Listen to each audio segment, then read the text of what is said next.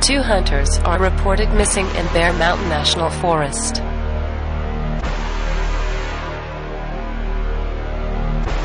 The Midwest sees the worst drought in 30 years.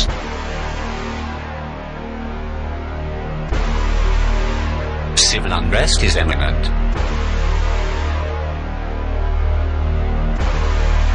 The Northeast power grid has blacked out. Economists fear the worst with falling markets. In other news, the pandemic has gone global.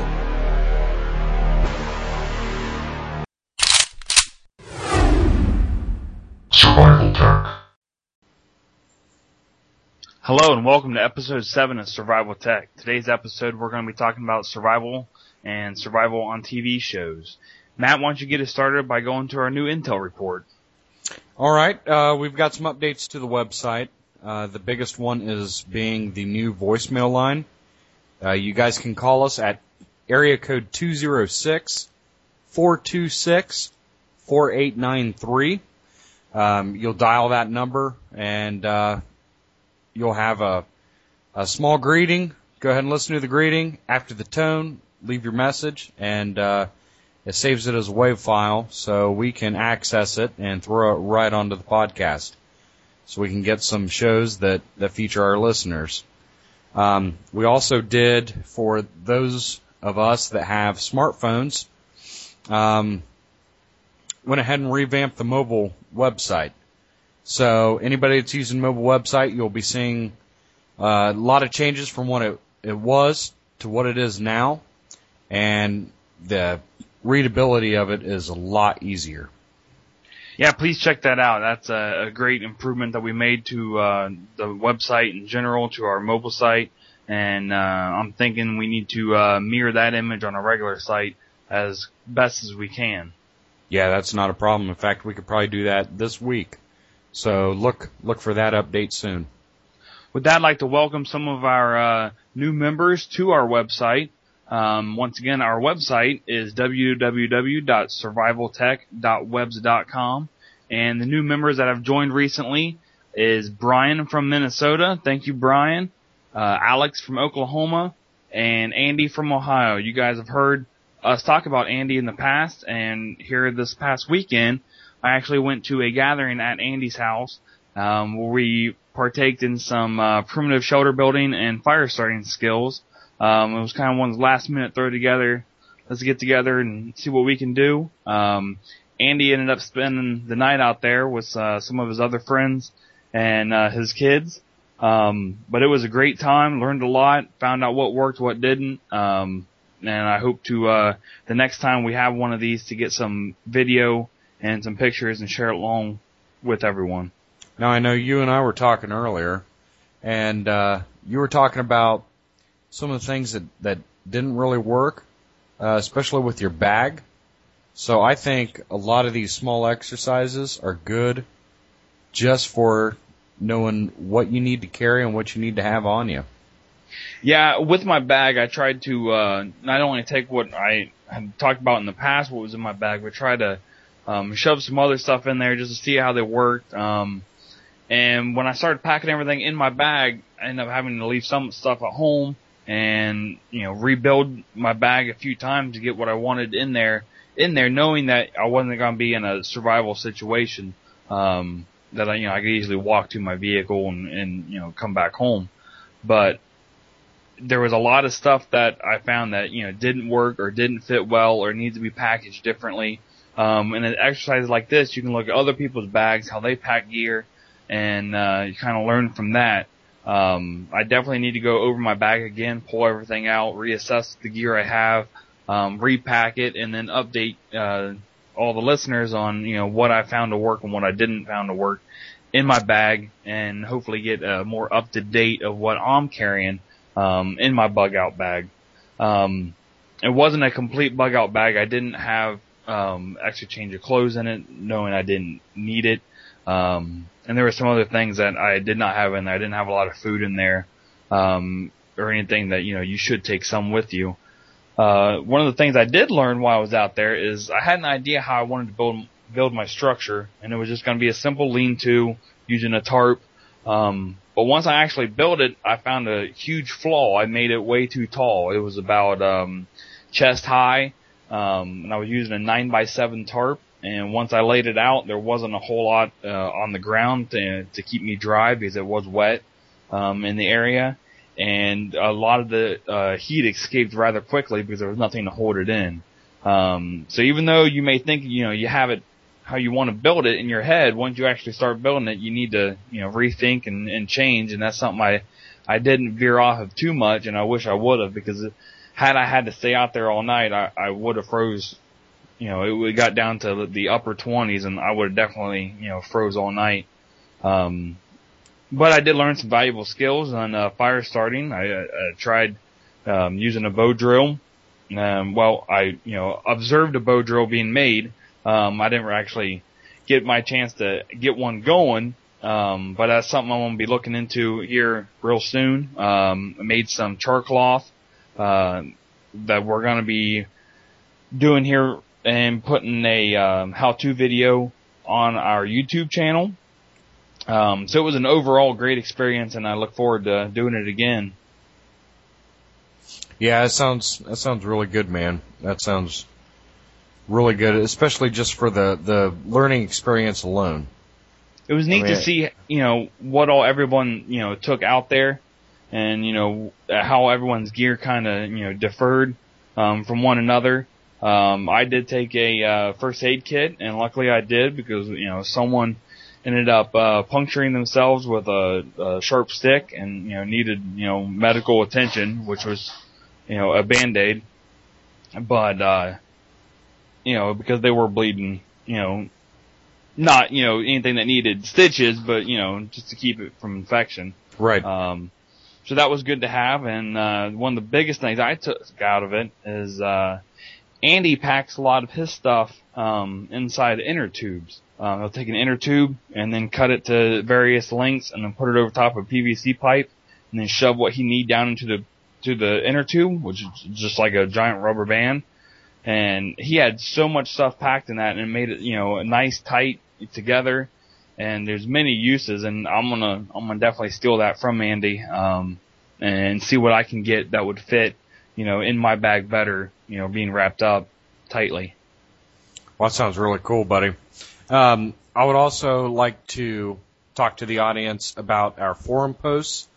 Um, we've had one of our members, TJ Tradecraft. Uh, we spoke about him in the last episode. Um, he's he's posting all kinds of cool things on there. He's got he's got two forums that he started himself, and I encourage all of our listeners um, to go ahead and stop by the website and check it out, become a member, and you know, post your own forum. Um, Korey and I are just the moderators for this show. You know, we created the show, but we're the moderators of it. And we look forward to hearing what our audience has to say about this, you know, different situations. Um, if you got feedback, if you got comments, if you got tips, if you say, hey, I tried this, this works for me, or hey, you guys need to look at this because I think this is really cool. Um, feel free. You know, this is only going to make this better. Um, as much you know input as we can get from everybody. So for all of the um, iTunes uh, audience or however you do get this show, um, definitely it, it's, it's worth stopping by the website and checking it out, and uh, you know becoming a member. Um, another thing with the uh, website and the downloads. Um, I want to thank the audience. About three weeks ago, we did some revamps with um, how the feed was being pulled, and um, we ended up pulling it from an old feed and deleting all those episodes and moving them to a to a new archive um, server that uh, now feeds iTunes. And within three weeks, we are bordering on the thousand download mark. And that just completely blows mine and Korey's minds. That's and, just uh, amazing. with having uh, this being our seventh episode, and I really want to thank our listeners, um, you know, for giving us uh, for giving us their time and helping us get that far in such a short amount of time. Yeah, and so so definitely, I mean, there's there's a lot of worth in and listening to the show and then being a part of the show and adding to the show. So definitely use the new voicemail line. Uh, the number's on the website, and uh, or you can call it just 206-426-4893. Um, you know, leave leave your messages there. Uh, you can email us survival.tech at yahoo.com. Um, or you can, you know, check out the website, survivaltech.webs.com. Uh, join the members area, post forums, call the voicemail, do whatever you can, get your voice heard. And, um, with that, Well, I want to re- before we go on, I want to remind everybody Mhm. that once we hit 25 members, we are going to be doing a drawing for a prize package. Um, we're still working out the details of what's actually going to be involved in the prize package, but uh, I wanted to thank Alex for letting us know that we're almost halfway there. Uh, we now have 12 members. Um, so once we hit 25 ne- members, our 25th member will end this contest, and we will do a drawing of the 25 members um, to find out who's going to get the prize package. And we hope to work out all the details by next show to actually let everyone know what's going to be involved in the prize. Yep, that's exactly what I was going to jump to. So I'm glad you glad you brought that up. All right, you ready to get started? Let's get started. Television and survival. It's been pretty big, especially uh, the last several years. Um, it's gotten you know bigger, and then uh, I think this year being 2012 and everyone's um, worry of what could happen, I think it's going to make it even bigger um, from a media standpoint. Um, so Matt and I have kind of broken up the survival shows um, in two different categories that we think you know best fit you know each one. Um, if we have missed a show or there's a show that you know of out there that we do not you know discuss, please let us know um, so we can either look into it because we're wanting you know to uh, watch all that we can uh, to get as much information as we can um, so we can get back out and to share our with our listeners. Um, you want to go over the two categories we came up with? Yeah, and I think the two categories not only not only describes the TV shows that are out there right now, but I think it really describes the type of different survivalists that are out there. And I don't think it's fair that they they all get grouped into one um, one single category of well, hey, they're just they're survivalists um, because depending on depending on which category you're in, the other category sometimes will step on your toes and kind of make your category of what you truly are. It kind of makes you look bad. Um, so Korey and I, we were discussing earlier, and we we think that there should be um, two categories of survivalists, and the first set of survivalists are mainly dealing with wilderness survival. You're out in the woods, you got to survive, you know, basically with a three day kit until you get picked up, rescued, um, you know, excuse me, lost in the woods, avalanches, you know, something that, that's more of a nature situation. Um, you know, even to be, you know, breaking down on a backcountry road and, you know, no houses for miles and packing out. Um, that's one set of survivalists. And we think the other set of survivalists are, are mainly the, the long-term prepper after society breaks down. Pretty much when shit hits the fan. And with that, I I think with the shit hits the fan, um, a lot of the wilderness survival can kind of overlap with it, especially if you're in a bug out location. Yep. But not so much the other way around. Um, if you're shit hit the fan, if you're a wilderness survivalist, you know, uh, some of the shit hit the fan scenario is, is not gonna, you know, really overlap into your, your category. Um, but they do. They, you know, they both have pros and cons, and you can definitely learn, um, you know, from either one of them. Yeah, I, I totally agree. I totally agree. But I, you know, like like what we were discussing earlier, I think, I think the the blur between the two is causing some hard feelings between the two, and hopefully, our show can bridge the gap between the two, and hopefully, you know, both categories of the different survivalists will find something useful in our shows, and uh, because we're we're not necessarily just only going to hit, you know, what the the category that that we kind of feel that that we're in. Um, I know I'm I'm kind of more the wilderness survival part with um, with you know definitely some prepping, but it's it's not as extreme as a lot of these people that are preparing for the absolute downfall of society. Right, and I, I agree with that.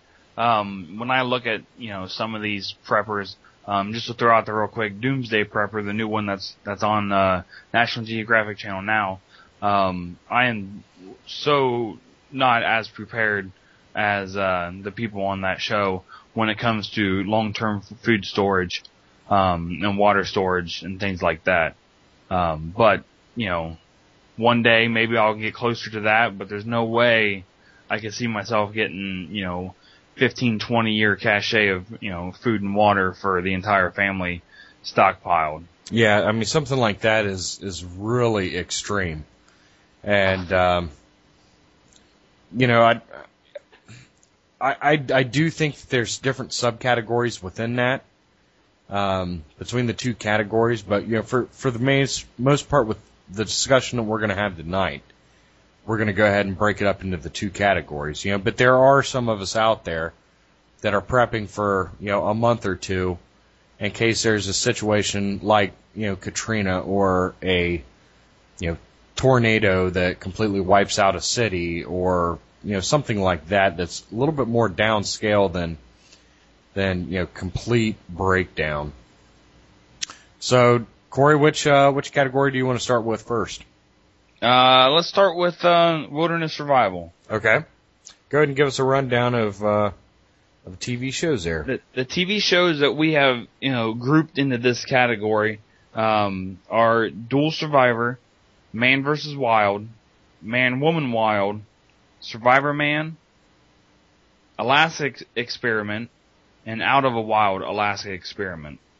Well, with those shows, we're going to go ahead and and talk about a brief overview of most of them that are that are kind of similar, and then we're going to go into more detailed on two of them that we like, and we're going to do the same thing with um, the other category as well, uh, where we're going to do brief overviews, and then we're going to get into more detailed discussion, just because there are so many shows out there. Um, with with the wilderness survival um, aspect of this, um, the shows that we're just going to overview are going to be um, Survivor Man first. Um, I think Les Stroud, what he did was extremely crucial to starting the ball rolling on a lot of this stuff. Um, I think what he did and how he did it, it really, it really posted a good picture of one man against nature um, doing everything he can with what he had, and it was extremely respectable of him to be out there for seven days by himself. And he also he didn't have a camera crew with him or anything else. It was just him.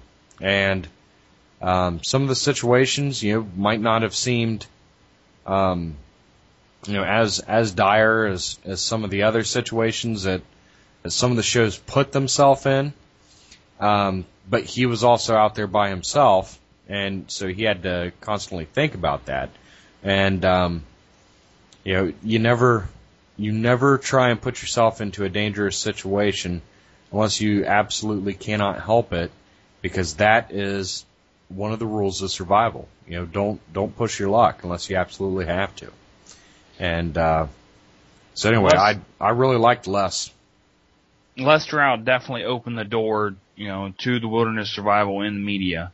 Um, I think what he did was, you know, was great. I like the fact that he actually took the time to explain what he was doing, why he was doing it, and how to do it. Um, more than some of the other shows. Um, while he was out there, you know, he was by himself, like Matt said, so there was no camera crew, there was no one to call to radio in for help, um, if he did need it, and, you know, it really, really took a lot, you know, for him to be out there, and that's why it wasn't as, there wasn't a lot of risk involved, um, in some of the stuff that he did, um, because he was by himself. And I think that's where Man vs. Wild, which is our, our next uh, TV show, kind of played on that because, you know, with Bear Grylls, he had a camera crew with him and he was able to take more risks because if something did happen, you know, there was someone there, you know, to help him or to, uh, you know, call in, you know, for help for him, where Survivor Man was all alone. Well, and and I'm I'm glad you went ahead and, and jumped to Man versus Wild because with every positive there's negative. You know, there's you know there's there's complete opposites. You know, everywhere you look, and you need somebody to rival you to not only make you better, which you've seen later on in the Les Stroud, where he was going to more extreme places, more extreme situations. Um, but yet you have to have that person that pushes you. Well, uh, you know, thanks, thanks to Les getting the ball rolling and everything, uh, then Bear Grylls comes along and, uh, he completely pushes the envelope.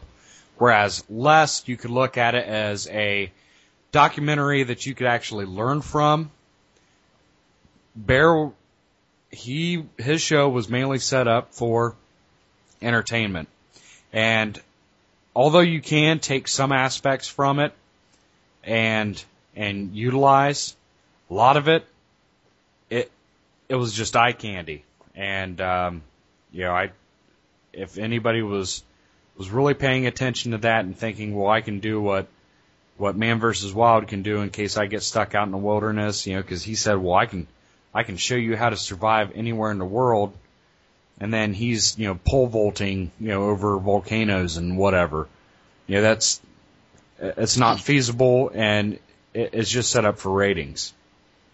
uh, Bear Grylls, you know, is great for entertainment, and you can get some things out of it, but there's way too much drama in it for me. Um, you know, jumping 30 foot cliffs and scaling down waterfalls, you know, with nothing but his, you know, his hand with no rope or nothing, and um, it's just some of the stuff going into a cave and losing his light and not knowing where it's going to come out, and it was just the average person in a survival situation is not going to put himself through that much risk. Um, just to see what's on the other side. Yes, you need to you know find better ground, and yes, you need to you know try and get help. But the way it's done, you know, you can't put yourself in a situation that you're going to cause you know yourself to be injured if you're not injured, or to injure yourself more if you are injured. Well, I think with uh, Man versus Wild, they only had one script. It was okay. Let's pick a spot on the map, and that's where we're going. And okay, we're gonna we're gonna drop you off on top of a mountain. So either you're gonna be dropped off in some sort of glacier, you know, s- glacier or snow cap, or top of mountain, you know, some some forest way up in the in the uh, altitude, and then you're gonna scale down, and you're gonna go down to you know, and you have to scale down a waterfall. Then you're gonna have to go through a cave and hopefully come out the other side. You know, because they always leave you hanging right there at the commercial break. And uh, and then finally get down. And it it seems like I don't know. Uh, about a month and a half ago, I had a uh, Man versus Wild marathon that I was I was uh, doing through Netflix and it seemed like every single show had the same setup.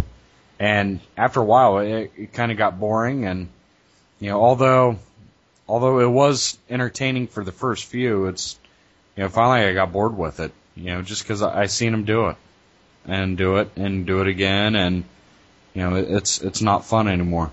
It, it got very you know repetitious.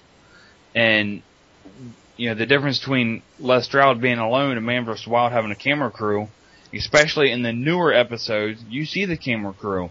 You see them help Bear Grylls when he need you know, when he gets stuck in mud or pull him out or something. I mean, they're there, and you know that kind of takes away from it.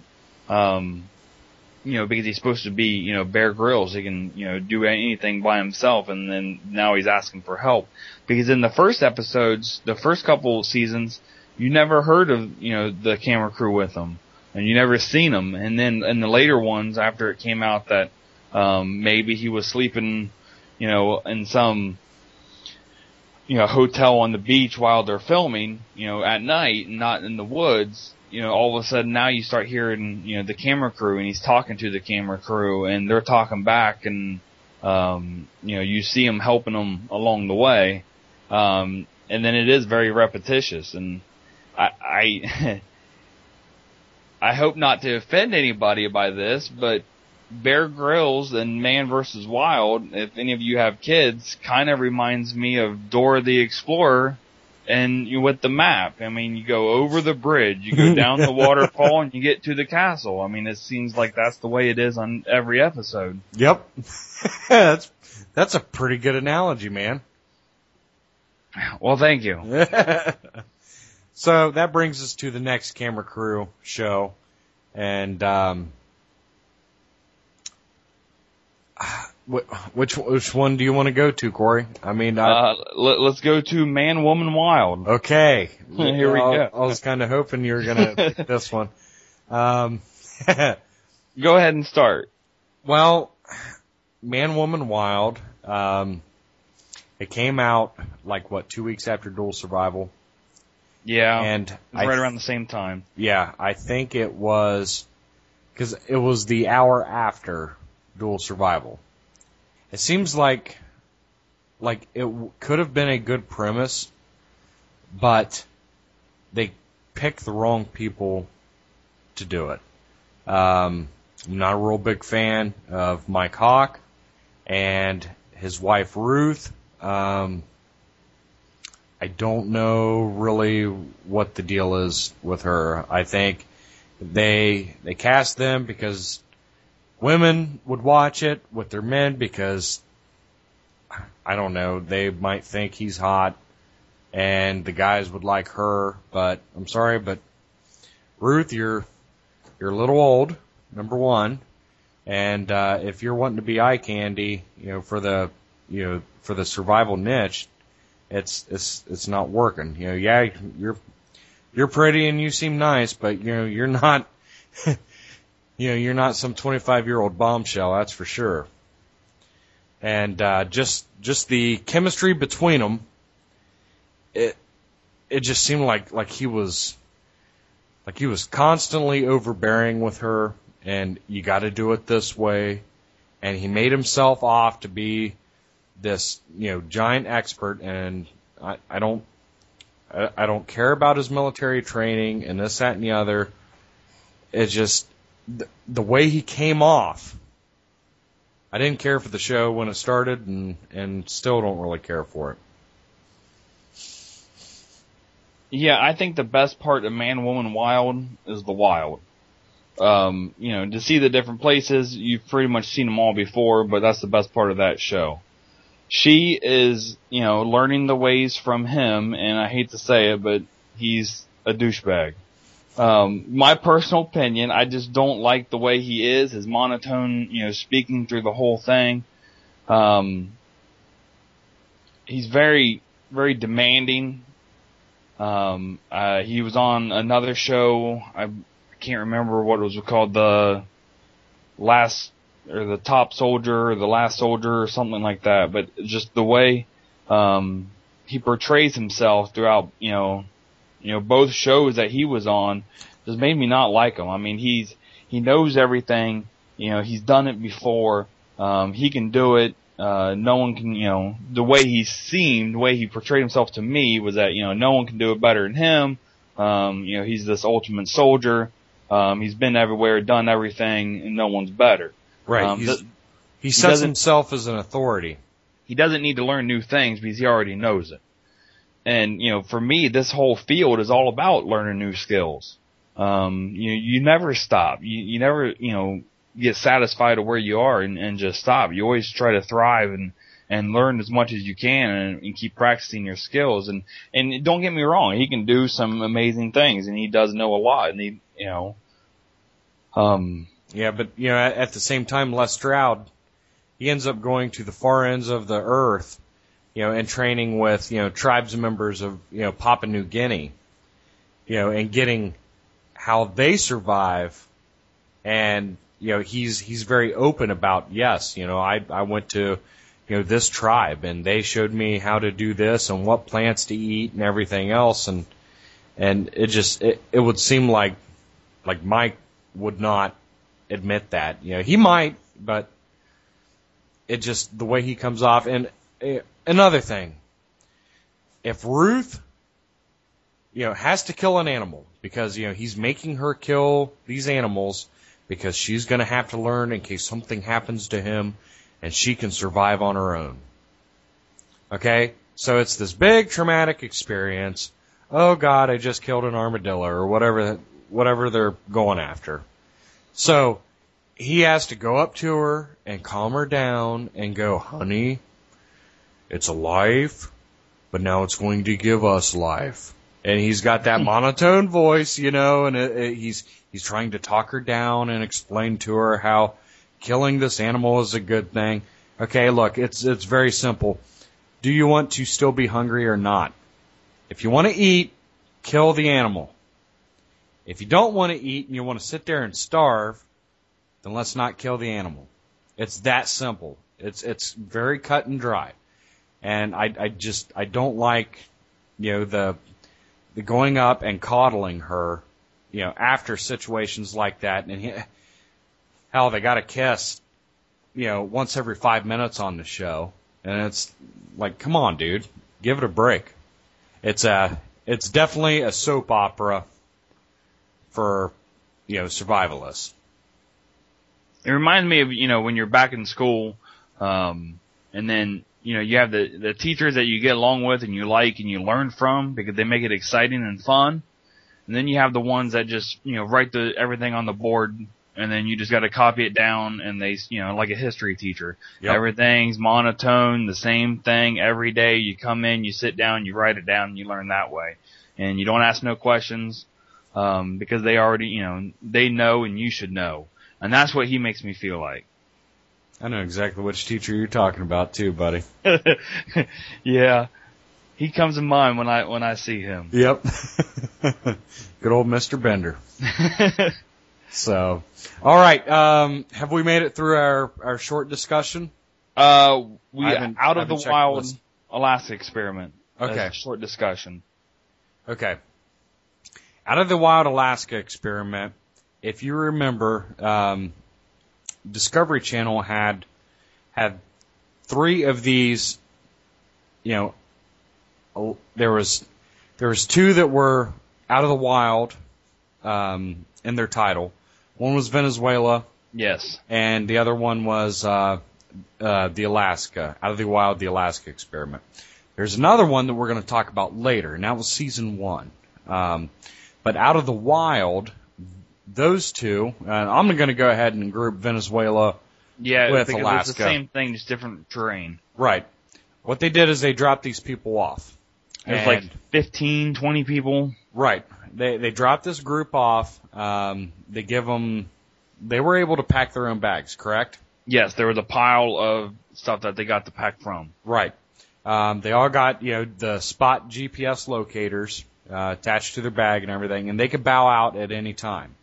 And what they had to do is they had to go from spot to spot on the map, you know, calculating their own bearing distances and and and running with it, and they had to calculate over a uh, terrain map um, using contours and everything how to get to their next spot within a certain time limit. And um, so they would go from you know rustic shelters that actually had four walls, and they would go to you know smaller just you know tarp camps and everything. And um, the Alaska experiment, I didn't really get into the Venezuela experiment a whole lot. I started Uh, watching it, but then lost interest. Yeah, I lost interest in it too. The Alaska experiment, now that actually caught my interest. I don't know. It was, it's something about being, you know, still here in America. You know, al- although it is Alaska, but just Alaska I mean, is just just- beautiful. It's the great lost frontier. It's the you know, the one land still untouched. You know, mainly by by man. Right. And uh, so I got into the Out of the Wild Alaska experiment, and like the first day, the very first episode, um, a whole bunch of people drop out. Can't handle it. And their numbers, you know, start dwindling, you know, from there. But but they take you through, and you know, there's along the way they get different items, you know, such as rifles and shotguns and whatnot, and it's it's very interesting to see how these different types of people, and these people come from all different walks of life, um, and and how they're actually able to survive, you know, in in these harsh conditions, and it's a real good character study on these people and and what would happen when you take regular people and drop them into this situation. And I believe it was like a 30 day, Yeah, it was a 30 day Track. hike. Yeah. yeah, that they were on. Um, and then they had, you know, from the walks of life, they had, you know, everything from just, you know, a house mom to Yeah, there's a, a, bus uh, driver. truck, yeah, truck driver, um, uh, fishing guide, a hunting guide, you know, someone like that. Um, and I always, you know, find these people and then I try, you know, from the first episode, I think everyone does it. They pick one person they like and, you know, they're rooting for them all the way. Mhm. And surprisingly, you know, a lot of them, the people that tend to drop out early or, you know, earlier on than some people that you would, you know, are these, you know, like fishing guides. Um, and you would think that they're going to go all the way because they're, you know, used to being in the outdoors and, you know, doing things with the outdoors. But I just think that the, uh, the stress of, you know, being in the unknown, not being well prepared as if, you know, you're packing your bag from what you have that you're able to buy at the store, you know, from these fishing guides and know where they're going, know what they need, being out there in the middle of nowhere, um, and then trying, having to deal, um, I think people skills came in, um, to play a big part of, you know, the experiment, um, to see how someone is able to deal with someone that's not, you know, holding their weight but are not willing to drop out. Right. And I think that's what caused a lot of the people to drop out early because they couldn't, you know, deal with, you know, people lagging behind.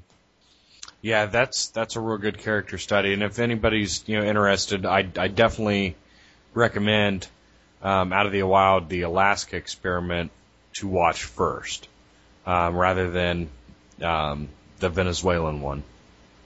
So, anyway, now we're going to get into our more detailed um, reviews. Let's go ahead and let's start with the Alaskan experiment. Um, season one of the Alaskan experiment was just called the Alaskan experiment. Season two had the out of the wild attached as a prefix. So the Alaska experiment took, was it four groups of people? Four groups of people. Yep. And they dropped them off at different cabins, um, whether it be a like a, a tent cabin that was you know canvas with a wood floor, a um, couple different, and then there was what three three different smaller hunting cabins. Yeah. And I think the groups of people, um, and feel free to correct me if I'm wrong, is there was, um, I believe a group either they were, you know, dating, boyfriend, girlfriend, fiance, you know, something to that effect. Yep. Um, or just real close friends and they had the, the tarp structure, um, the canvas On the structure beach. on the Yep. beach. And then there was a father and two daughters, which had a hunting cabin. Yep. And then there was a husband and wife team that had a cabin. Mm-hmm. And then there was a group of friends, which were two guys and a girl. Yep. And they were in a cabin at a lake. Yep. Yep, you're absolutely right. And what they had was they had this bush pilot. They had to, they had to hike in. Bush pilot dropped them off, and then a lot of it was was it uh, between two and six mile hikes Yes. to their cabins. And what was so neat was seeing, you know, like like the husband and wife team. You know, the very first episode. He's a bigger guy. He does concrete. You know, he's a concrete contractor. So he does concrete day in, day out. His knees are shot. And now he's trekking through this wilderness, you know, and he's, he's probably, you know, a good 220, 230 pounds. He's a big man. And, uh, his wife, I believe his wife is actually like some sort of, she's some sort of, uh, like semi-professional athlete where I don't know if it was like, uh, like, um, uh, like Ironman competitions or something like that, but she's like a long distance, you know, runner. So she's got, you know, a lot of stamina and everything else. Well, they ended up having to, ended up having to, uh, stop about halfway point just so, um, he could, you know, relax and, and catch up to her, uh, for the next day because he was, he was having one hell of a time.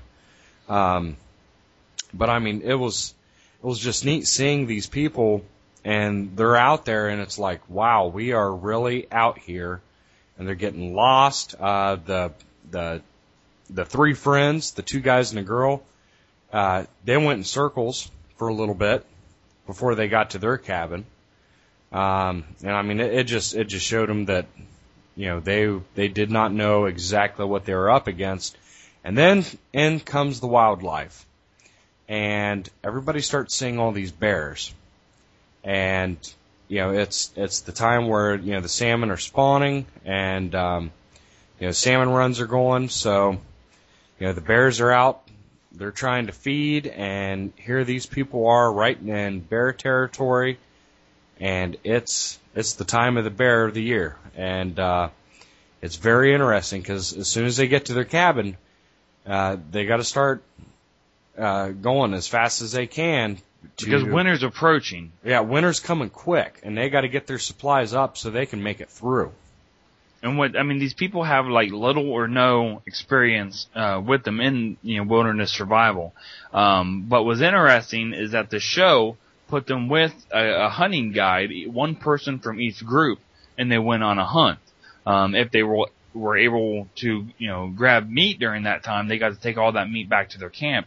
If not, if they were unable to, you know, secure an animal, then they had no food and they had to either find food, um, smaller game from what they have, you know, from a smaller, I think it was 22 or, a, you know, a 410 or something like that with them. Yeah, weren't um, they running I think it was crickets? 22.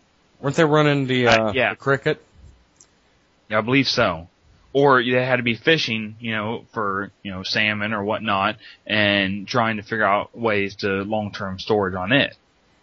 Yeah, and they did have like, like some canning supplies and everything at, at the cabin. So, you know, they, they gave them a bit of a chance. So it was just, it, if they were able to apply that knowledge, you know, and work together. Um, and I think that's what the father and two daughters had the, the biggest problem with was working together. Uh, mm-hmm. the two daughters kept, you know, fighting back and forth. Right, and it seemed like the dad just kind of stayed out of it, which, uh, for those of us that have, uh, daughters, you know, sometimes you just let the daughter go off on her rant and, you know, you just stay out of it because you don't want to hear it and you don't want to be, you know, involved and, uh, you know, you don't want the wrath turned on you. So, um, but no, I mean, you know, the guy was, the the dad was really knowledgeable, and it seemed like he picked up on a lot of things real quick. And I think he did small stuff like fishing, but I don't think he was really like a hunter or anything. But um, yeah, it's just good to see the dynamic between everybody. I mean, you know the the two daughters. I mean, it, it got to the point where they were like almost at each other's throats, and you know they're they're going through the rations and arguing, and then next thing you know, they're sitting down and they're uh, they're eating the peanut butter, you know, and they're like, oh, well, we'll just have three crackers each, and then that turns into six crackers each and everything, and the dad's outside and he's working and gathering firewood, and you know, it just seemed like I don't know, it was it was it was very interesting to watch, you know, especially how everybody was on the first day where they were excited and hey, we're going to do this and this, and then everything starts breaking down and reality sets in. And then with the um, the three groups of friends. Um, they seemed to get the best location. Mm-hmm. Um, they were right near a lake. They had plenty of, you know, woods around. They had good hunting. They had good fishing and they were doing good. They collected, you know, a bunch of firewood right off the bat. They had the completely outside underneath of their cabin stocked with firewood within, you know, a short time, um, while they were there. And, uh, they really seemed to get bored with their location. Mm-hmm. Uh, they, you know, got prepared so well. Well, with with that group, and it's funny because I, I just I watched it recently. Um, one thing that sticks out in my mind is when they got their their cricket, the 22, and uh, they were all shooting it, and I think they got what one one brick of uh, 22 long rifle. So pretty Uh, much, they I think they got 500. They got 500 rounds with them, um, and then this you know Davey Crickett um, rifle, but they were they were each taking turns shooting and adjusting the sight. And it, you're just sitting back and watching. It's like, okay, if three people are going to be sharing this gun, you know, either number one, designate someone that's going to be the marksman and going to be, you know, is going to definitely be the one that goes out hunting, you know, the best shot. Either do that, or if everybody's going to share the responsibility of doing it, instead of going through and, you know, wasting all these bullets, you know, because I mean, they were they were going back and forth, and you had you had the two guys. I mean, they were they were kind of bickering back and forth, and they were best friends about how to sight this this gun in. You know, if it was if it was Korey and I and we had to share a gun, you know, he would see where he's shooting, I'd see where I'm shooting, you know, and call it good. You know, I don't think we would even mess with the sights. We would just we would just No. adjust to the sight. Yeah, You right. We adjust yourself. adjust. Yeah, right. So, uh, it was it was just it was funny just seeing that dynamic and you know instead of you know wasting you know two shells each, you know here they're shooting and they're shooting and they're shooting and, and look you know a, a brick of a brick of you know 22s will last a long time you know shooting especially out of a single shot but at the same time when that's all you have you know you kind of want to hoard those bullets as as much as you can Yeah, because once you're out, you're out. Right. So, but no, I highly recommend the Alaskan Experiment. Um, more of a documentary based uh, show, um, but just to just to see the dynamic of of people and, and how they react to the the situations that they're put into. It's pretty good. I definitely don't want to ruin it for anybody that hasn't seen it and that is, you know, wanting to see it. Um, but there's definitely some ups and downs and there's some twists and turns and some things that you don't see, um, that you don't expect to see, um, that some of the groups do, um, that, you know, really kind of change the way things, you know, things are looked at and they have to rethink their plan, um, because they just totally, you know, changed it up. Um, and then I know we haven't really talked much about the uh, the people on the beach, um, but they have a hard time from the beginning. Um, they get a hard time, you know, catching fish, and they're having a hard time canning their fish, and it just seems like they just cannot catch a break. Um, they have the worst structure, um, you know, as far as uh, from the elements, um, from bears being r- right on the the beach, um, and they're just in a canvas tent, so they're already you know stuck with the worst worst structure out of the the four because the other three are wood cabins, um, and then they just can't can't catch fish, they can't get stuff canned right, and it's just ups and downs um, throughout the whole the whole time you know they're there. Yeah, definitely, uh, definitely check it out if if you if you can. Um, well, Korey, go ahead and give us a rundown on uh, the last of our wilderness survival. All right, let's talk about Dave and Cody. Yeah. Dave and Cody, I think, is uh, got to be the top of the wilderness survival. Um, as far as you know, their show and their program and what they do and how they put it out there. Um, now they are a two-man crew that are highly trained in their fields. Um, they uh, they do have a camera crew with them, um, but you don't see much involvement from the camera crew. Um, and they go to, you know, some of the, I like that they do some really extreme places and then they also do, you know, like, um, in Kentucky and in the, you know, mountains of, um, you know, the Rocky Mountains and, you know, the Arizona desert and, you know, things that could, you know, most, um, of our listeners, you know, it may run into. Um, but they also go to, uh, all over the world and, um, the one that was in Peru, was it Peru that they were, uh, black powder hunting? Yeah, the Patagonian. Yeah. Yep. That, I mean, they, they do some, you know, really neat stuff. And the way each episode is, you know, well, this is how we got stranded. You know, we were a couple of hunters, um, and someone got hurt or, you know, we were driving down a logging road, um, and our truck broke down or we're canoeing down the river and we, you know, flipped our canoe. Everything's got a scenario, um, you know, that is relevant. It could really happen. And that's, That's- what I like about the show. I, I think that's my favorite part too, and, and that's why I gravitate towards it more than anything else, is because it's like it's that whole, it's that whole you know, storyteller aspect to to it. You know, okay, here's what happened, you know, and it just sucks you in from the beginning. You know, because most of us, I mean, setup. When we sit around with, you know, like me and Matt, you know, we're family. When we sit around and we talk about it, that's what we do. Okay, this is the situation. What would you do? Or a bunch of friends and sitting around around a bonfire. Someone always throws those scenarios up there, and that that's what's kind of cool to actually see the scenarios play out.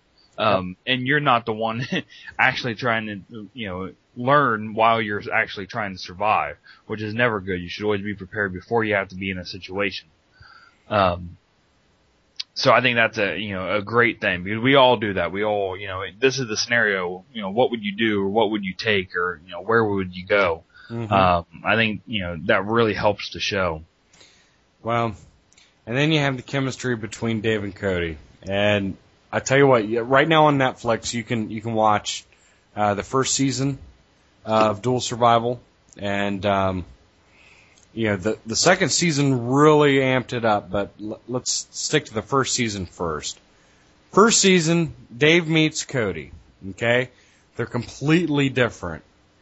They both have great aspects that you can you can learn from. I mean, you can learn a lot from Cody. You know, if if you want to learn how to if you want to learn how to survive, you know, the next 3 days, yeah, Dave's your man. You know, he'll get you out of the situation in 3 days. If you're looking for a couple more days than just the 3 days, Cody's your man. I mean, he knows just how to live off the land. I mean, he's just he's you know is he runs what um I can't remember the name of the school, but it, what is it? Uh, Aboriginal skills or something? Primitive skills? Something. Okay, Yeah, I, I don't know the name of it. and I would hate to but misquote it. right, but I mean, Cody's just it, it's just it's it's comical, you know, the the play between them, you know, because in the very first episode, I'm sure we've all seen it. Here's Dave, you know, this you know ex army, um, you know, he used to be um, a reptile wrangler. You know, he lives, you know, here in Ohio. So, you know, number one, he's he's local boy for Korey and I. So we just we gravitate towards him, and you know, he's he's a hunter and a woodsman, and you know, it's it's just like you know being with us. And uh, then you got Cody, and here he's his this bush hippie, and he doesn't wear boots in winter. And here they are paddling, you know, to some island right off the coast of Nova Scotia. And uh it's it's just amazing, you know, it's like 30 degrees, you know, there's snow everywhere and here he is in socks. And Dave's looking at him and he's looking back at Dave and they're sizing each other up and you know, it's like Dave's like, you know, where's your boots, man? You know, why are you in shorts? And you know, Cody's like, well, this is how I do. You know, I I've been living this way for 20 years. I haven't worn shoes. And it's just it's it's amazing just seeing the dynamic how they start off when they're you know they're questioning each other in the first couple episodes, then they start building trust between each other. I mean, Dave's already questioning Cody as a liability. Right. at this point. And uh, and you know, Cody, I I think he does the same thing with Dave. You know, he's like, you know, does this guy really know what he's talking about? You know, he's yeah, he's a woodsman, yeah, he's a hunter, but you know, he goes into his house every night. You know, whereas you know Cody is, you know, living this every single day. You know, so you've got that dynamic between them, and uh, it's just great because you know as as as they keep moving on to you know different situations and different experiences, they start trusting each other more and more and more, and they actually turn into a brother like relationship where you know they laugh together, they have you know good times, you know they argue, you know they complain. Um, you know, Dave will go talk to the camera crew, you know, by himself and say, "Hey, man, this guy's a joke," and you know, Cody will do the same thing and badmouth Dave, and then you know, but you know, they don't really mean anything by it. They just, you know, they're venting steam. So, but it's just the dynamic between them, and it's not only a show that you can watch and get a lot of enjoyment out of, mainly because of the chemistry between the two, but a lot of it is, um, you know, the situations that they put themselves into. It's not completely over the top, and uh, it's uh, it's something that that you could find yourself in. And I think with, you know, because they're two totally different people, it's nice, um, you know, for everyone watching because you can, you know, choose whose side, you know, you're more like, and that really helps because just like we talked about earlier, like what I did with Andy, we went out there, we seen how two different people do it, and you kind of reassess, you know, the way you look at things and the way you're going to approach, you know, a survival situation. And that's what these two do. They, they go at it, um, I mean, they're all trying to achieve the same goal, but they have different ways of going about it, and I think that really helps uh, the show um, where it you know wants to go, um, especially when it comes to risks involved. Um, you know, one may seem you know it may be risk, you know, a higher risk and too big of a risk to take a chance on, and then the other one's like, well, no, it's you know this is you know this is better than that. Uh, I know some of the I can't remember where they were at, but uh, I know Dave had uh, was going to drink out of a, uh, stagnant water um, with using nothing but like a bamboo rod and some cigarette filters um, broken off and shoved down into, and he was drinking the water up through that. And Cody had nothing to do with it. He said he, he'd rather you know go without water than to drink that and get sick. And uh, they're arguing back and forth, or you know bickering back and forth of how safe the water is. And then in the very next one, I think it was a running water. It was a running water, Mhm. um, you know, creek, small creek. Right. Um, but it wasn't going through, you know, any limestone or any rock or anything like that to, you know, kind of help filter it out. Um, and then, um, like two or three episodes later, they're in a desert, um, in Arizona or somewhere in the desert, and, uh, which is where Cody's from. That's his backyard. And he goes over and drinks straight out of stagnant water. And, you know, Dave's like, what are you doing? You know, you wouldn't drink from, you know, the running water through cigarette filters, but you'll drink stagnant, you know, water sitting in the ground. And, you know, the way, you know, they talk to each other, I, I just think that was, you know, great. I, I like the way that they did that. Um, because, you know, I, I kind of find myself more with Dave. I would rather drink through the running water and cigarette filters than stagnant water in the desert. But, Mhm. you know, when you're, you know, more familiar with one than the other, I guess it depends on your, you know, the risk involved. And then, uh, another one when they were going after, uh, they found a beehive and, uh, or Dave found a beehive and he was going to go after the honey for food. And Cody's like, well, you know, you're nuts, man. You, there's too much risk involved in getting stung by bees than to go after the honey. And, you know, Cody ended up helping Dave get ready and suited up and to go in after the honey, but he stood back and laughed at him the whole time he was getting stung. Um, but they were managed to secure food, um, which, you know, something that they need. And then Cody likes to eat, you know, worms and snakes and grubs and stuff like that. And, you know, Dave's a, a meat eater. He wants meat. He wants red meat and, uh, doesn't care where it comes from. Yeah, what's great was you know Cody said, you know, don't go after. You know, he, he's always like Dave would go after a boar. He'd get a boar, um, or Dave would go after like when they're down in the Everglades. He'd he'd go after a uh, gator, you know, and he got this, you know, was a four foot, you know, six foot gator, Yeah. and brings his gator back. And the whole time, Cody's like, you know, don't ever go after anything that can get you. And then next, like the next episode, you see, you know, Cody going after these scorpions.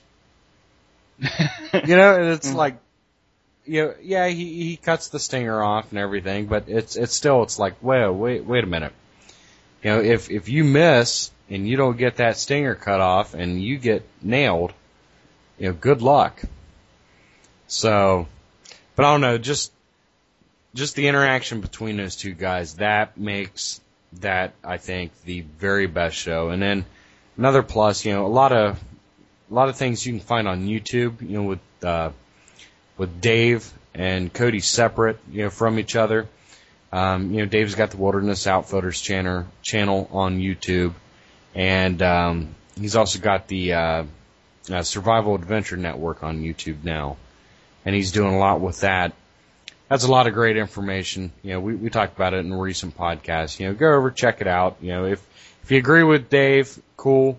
If you don't agree with Dave, that's cool too. You know, because I don't agree with Dave on everything. Um, but it's all free information, so uh, take take what you can get from it. Um, and then you know, Cody, there's there's a couple you know videos with uh, Cody on some you know other TV shows and stuff like that, where he's hosting you know some things, and it's it's it's good to you know watch him as well. So you know either together or separate, you know those guys they've they've got a lot to share, and and we can we can all learn a lot from them. And uh, like I said, you know if if if something doesn't fit you, or you know you you don't think it'll work, or don't trust it, you know you don't have to, but at least check out the information because the information is there.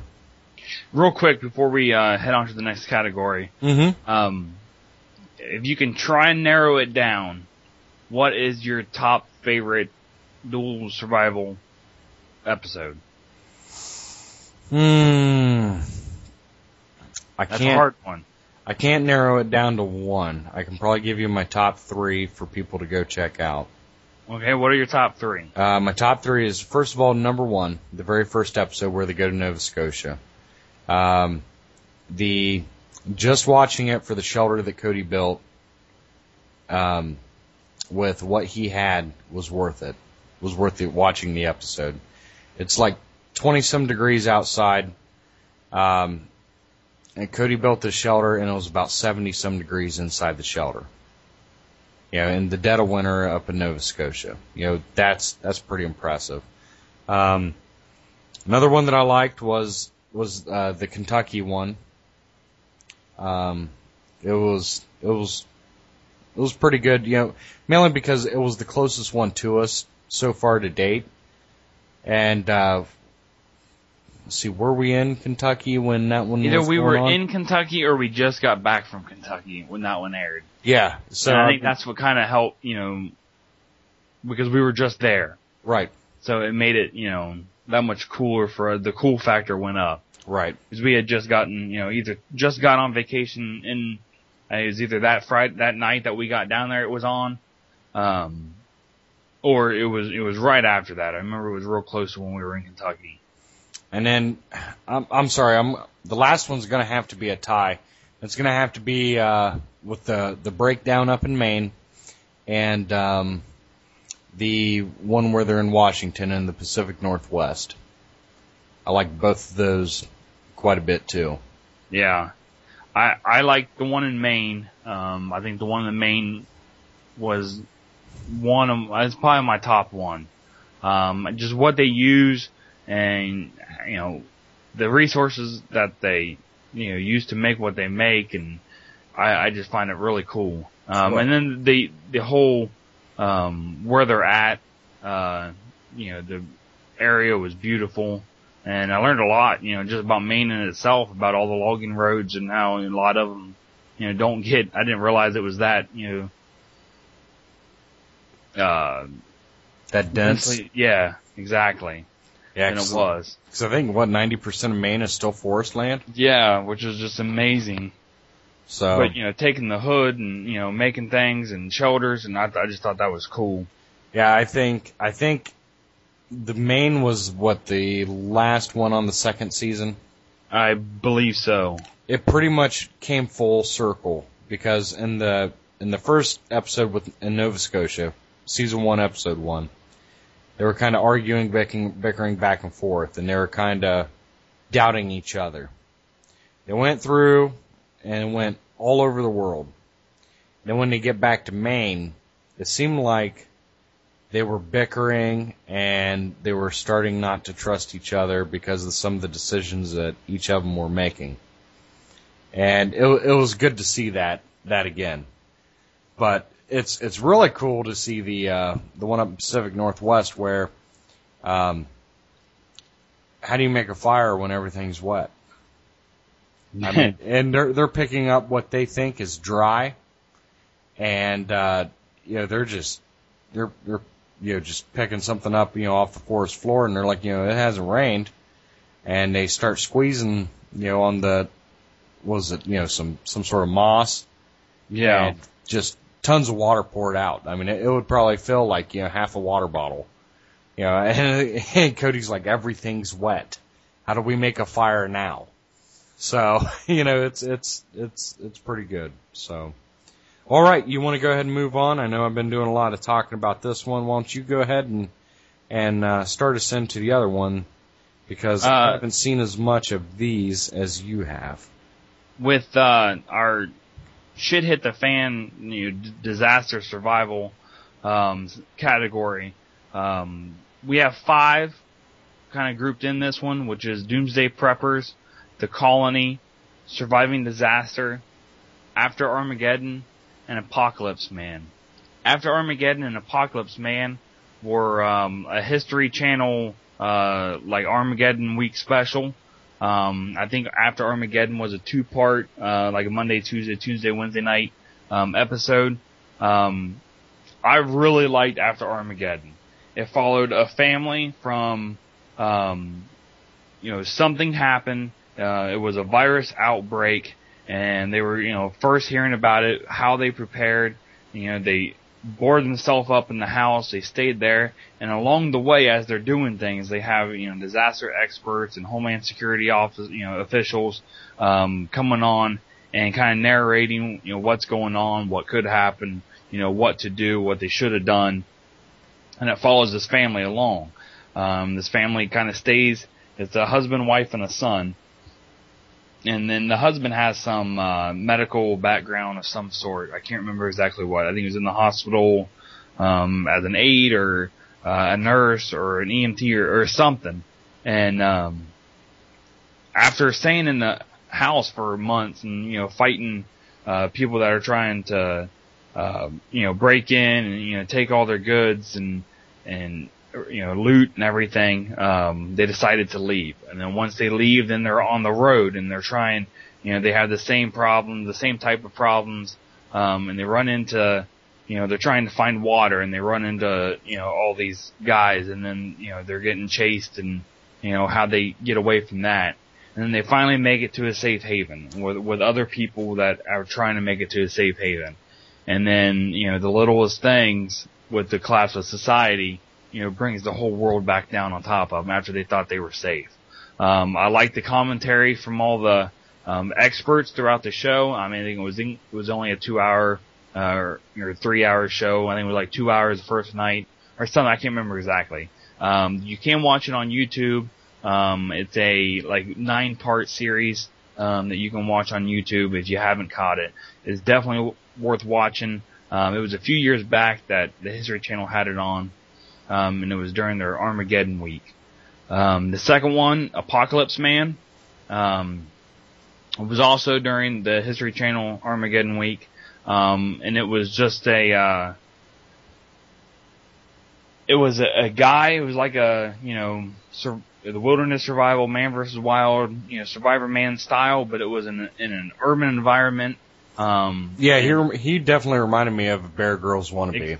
Yes, definitely. And but I learned a lot from that show, and something I I took from that that I you know um, together you know Matt and I are trying to put together a um, SOP or survival operating procedure, and then we're going to do a show later on about that um, in more detail. But some of the stuff that I'm putting in that I took from Apocalypse Man, and it was kind of you know weird that it's kind of stuck with me this whole time because it was several years ago. Um, but it had just some good information. It was one guy trying to survive after the collapse of society, and you know he's going to these places. He's he's gathering gear. Um, I think he was outside the town, and then he goes into the town, if I remember yep. right. Um, and he has to go across this bridge. Um, which is a big risk. Here we go talking about the you know the risks involved. But the thing he has to jump across, it was like a um, what was those bridges that lift up? Drawbridge. Drawbridge. Thank you. Mine went blank there for a minute. Yep. Um, but yeah, jump across a, a drawbridge and you know to get into the city in order you know, to find gear and to find um, stuff to use for to aid in his survival. Um, and one of the places that he went to um, that I wrote down and has been with me ever since um, is he went to a library to gather information, and he says, you know, library is one of the most overlooked areas, um, you know, during a survival situation when you're trying to gather gear. But if you think about it, you go to a library, you have, you know, books on plants to eat, on, you know, what's, what's edible and what's not. Um, you have maps and, you know, all kinds of, you know, shelter making and, you know, tool making. You got all that stuff, but then, you know, you also have your, your maps and your topographs and um, your information as in you know what uh, resources are you know in your your area um, as far as you know the police and fire department and hospitals and you have you know all kinds of directories. So library is an excellent place to go um, to grab information. And uh, the one thing that I I don't like about Apocalypse Man was near the end he was trying to find a vehicle. Um, and once he found this vehicle, now he's already trying to siphon, you know, gas um, from gas pumps, and there's you know cars with no fuel, and there's a gas shortage and everything because everyone's already made a run on fuel. So what does he do? It's he, him by himself, limited gear.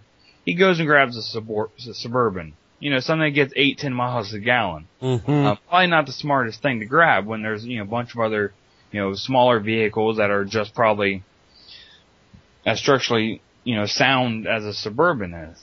Um, and then instead of busting out, you know, the little triangle uh, window in the driver's side or passenger side door, he busts out the whole big window to get in. It's like, you know, now you completely open yourself up to the environment. Um, what I just thought was, you know, it was the end of the show. I don't know if they just got careless or or what, but I would have, you know, that part right there kind of like, what, what's this guy doing? He's not, you know, thinking this through.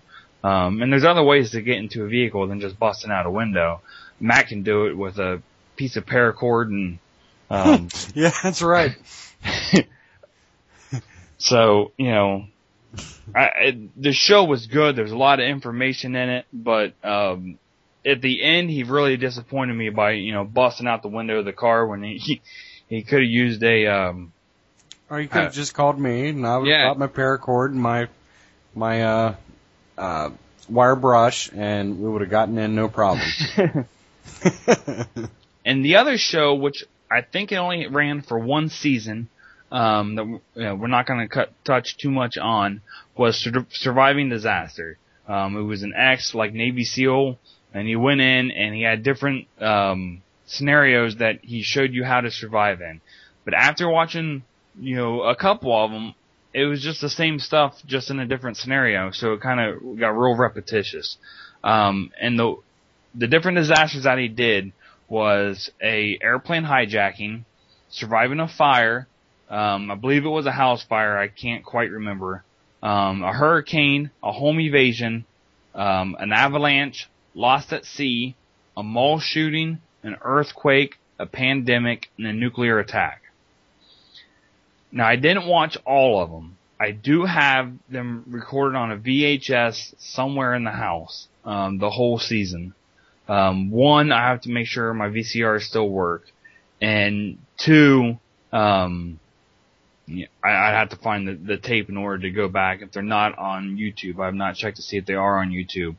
But with the fire, the hurricane, the avalanche, um, and the earthquake, they all seem to be the same, you know, same thing to do. Is same as the uh, the hijack, um, the home invasion, the mall shooting, the pandemic, and nuclear attack. I mean, it was you know like he did the same two categories just over and over and over for a whole season.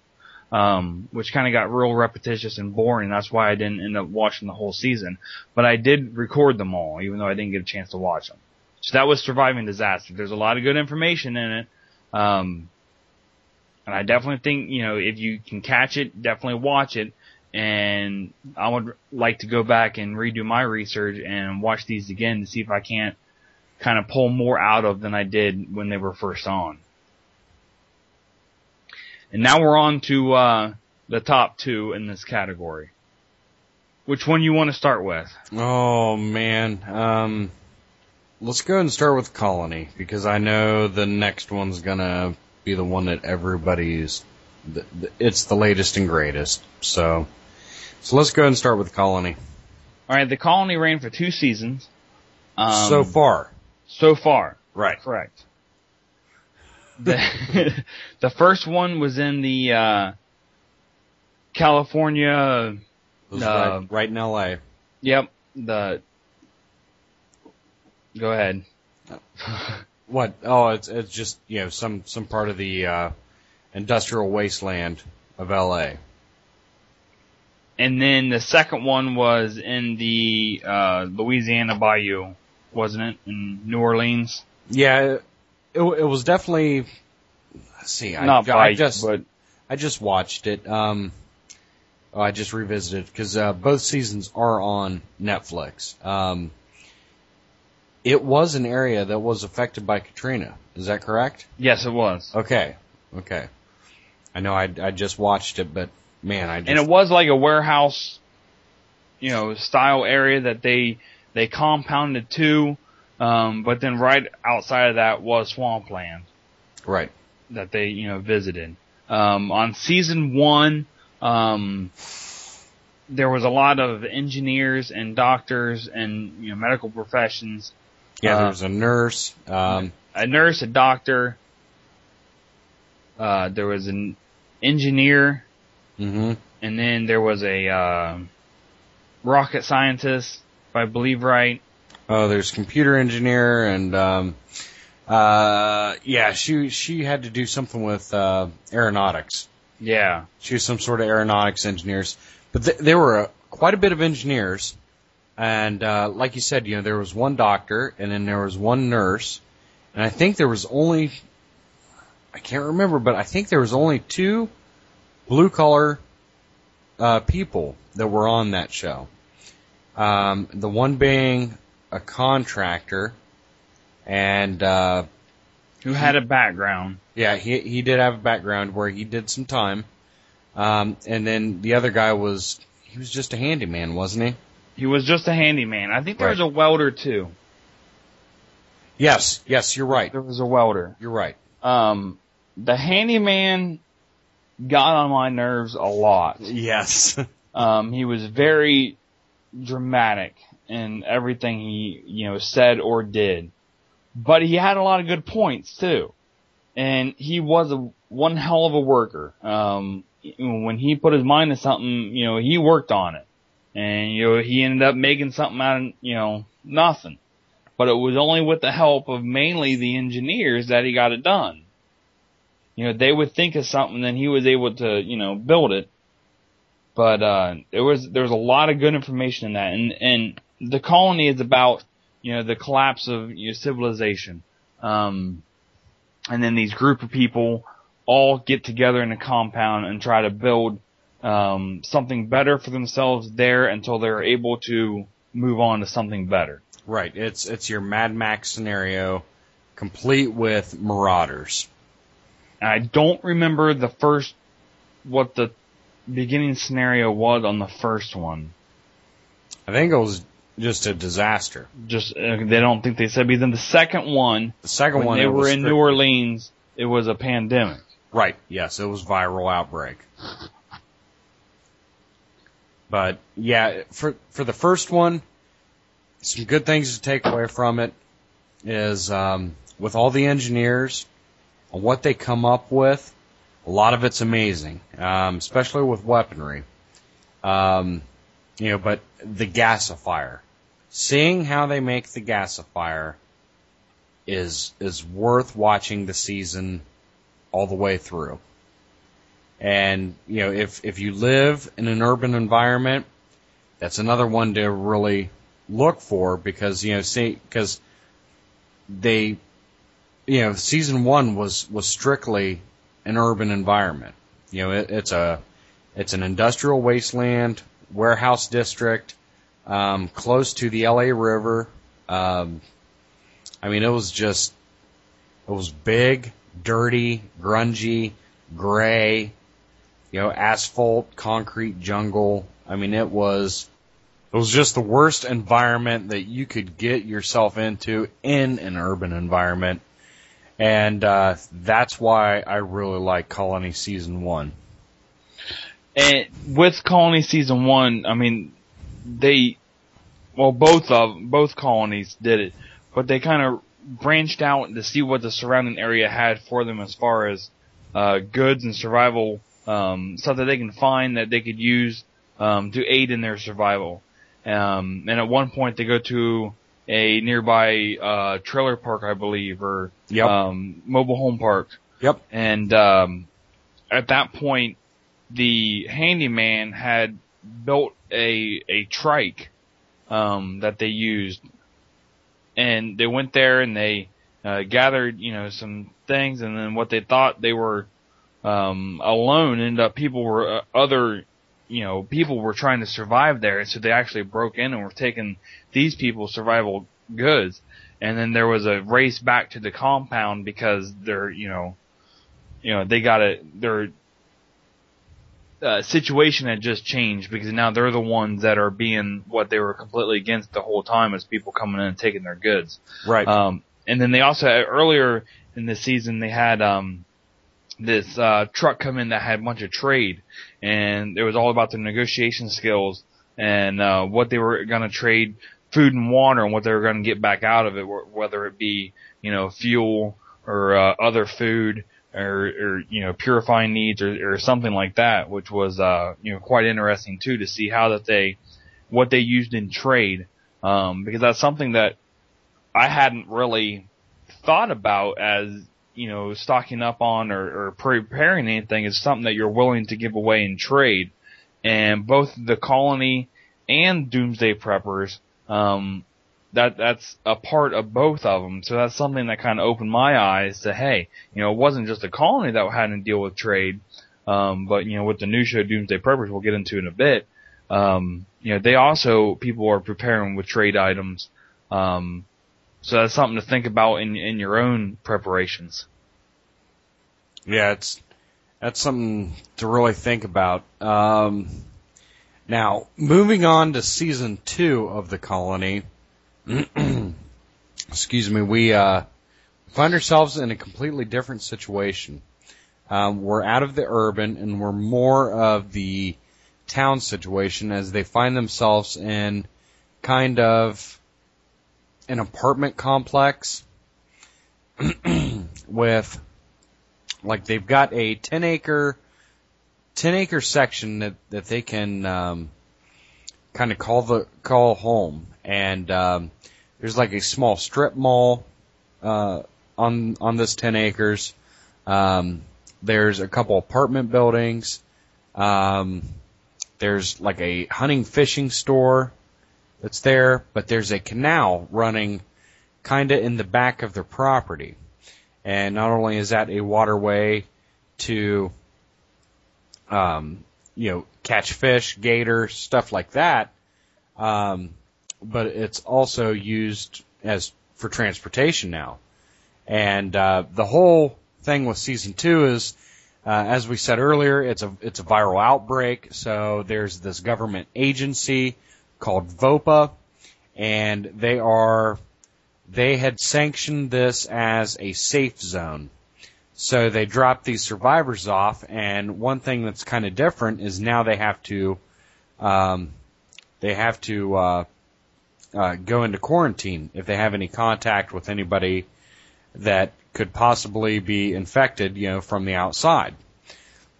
So that was kind of a, a different twist and neat to see that, you know, how how do you handle uh, quarantine, and then it drops your uh, your numbers down uh, in case you get attacked. And you know they they still have the Marauders and and everything else, but with season two, you get a lot more. It's it's it might sound bad, but a lot more common people. So it was a lot better to watch for me um, because these people were not, you know, extremely highly skilled in engineering. You know, these were mechanics and you know carpenters and contractors and you know they were just you know regular everyday people and they handled the situation pretty damn good. Yeah, with uh, season two, um, there's a, with the whole pandemic, you know, going about. Um, when they do have to quarantine themselves, um, they didn't really have a quarantine area. It was kind of set up and left there by VOPA, but you know, then they had to kind of reinforce it and make it um, more structured because they used it more than once, you know, during the episode, which was kind of um, these people actually put them. What I'm trying to get at, these people actually put themselves, you know, in the mindset that, that this really happened, that this really was a pandemic. Um, then you know this is just a TV show. I mean, throughout the whole season, they were putting people in these quarantine zones um, that had you know exposure to the outside, um, or if new people came in. Um, which was, it was neat to see how it actually changed these people's mindset and how they thought. Because by the end of it, I mean, you could see how their body deteriorated from being, you know, malnutritious and not getting the food that they that they need and being, you know, as, working as much as they have. You can only, you know, see it in their body weight going down, but you can also see it in their mind too. Their their mental state um, kind of deteriorated, you know, throughout the the way um, throughout the season as well. Yeah, one guy he almost turns feral towards the end. Um, after after being stuck there for what was it? For it's like a 50 day experiment, and these people are not paid. They're all volunteers, and that's another thing that I really like about this show. You know, they're they're not getting anything for it. You know, it's not a contest where they win something. It's not Survivor. You know, these people are actually, you know, doing it for the experience of the experiment itself. And um, so they're going through, and one guy almost turns feral towards the end. Vopa ends up coming back and uh, saying, "Hey, we want you guys to go with us." And there is a big uh, trust problem between the colonists and Vopa um, because you know their mindset has been, you know, look, you've you've left us. You know, we haven't had any any contact with you, and and uh, you know, one guy he takes off and he's out and he's hiding in the weeds, and you know, he's just a completely different person, you know, than what he started out the experiment as. And uh, you know, like Korey, what what he was saying about you know the malnutrition and everything, they have it a lot harder than the first season. Um, first season, yeah, you know they they definitely had you know their own issues, but it seemed like the second season, um, it it finally took one person by uh, joining the group um, that you know, to, and I, I think he was added to actually, uh, advert a big disaster, you know, with somebody really getting super sick. Um, you know, he was, his name is Tick, and he was, he's what, ex-Marine? Uh, yeah, I don't know exactly. Ex-military. Yeah, he's ex-military, uh, specializing, in, he's a sniper, uh, specializing in like reconnaissance and everything, but um, extremely neat guy and a good twist. Um, you know, because he ends up inviting you know the colonists over for dinner, and he's got stuff that they had no clue was even around, and he's like, "Yeah, I've been picking this. You know, this this came straight from your backyard." Um, I mean, it was it was just it was it was neat. It's a it's a more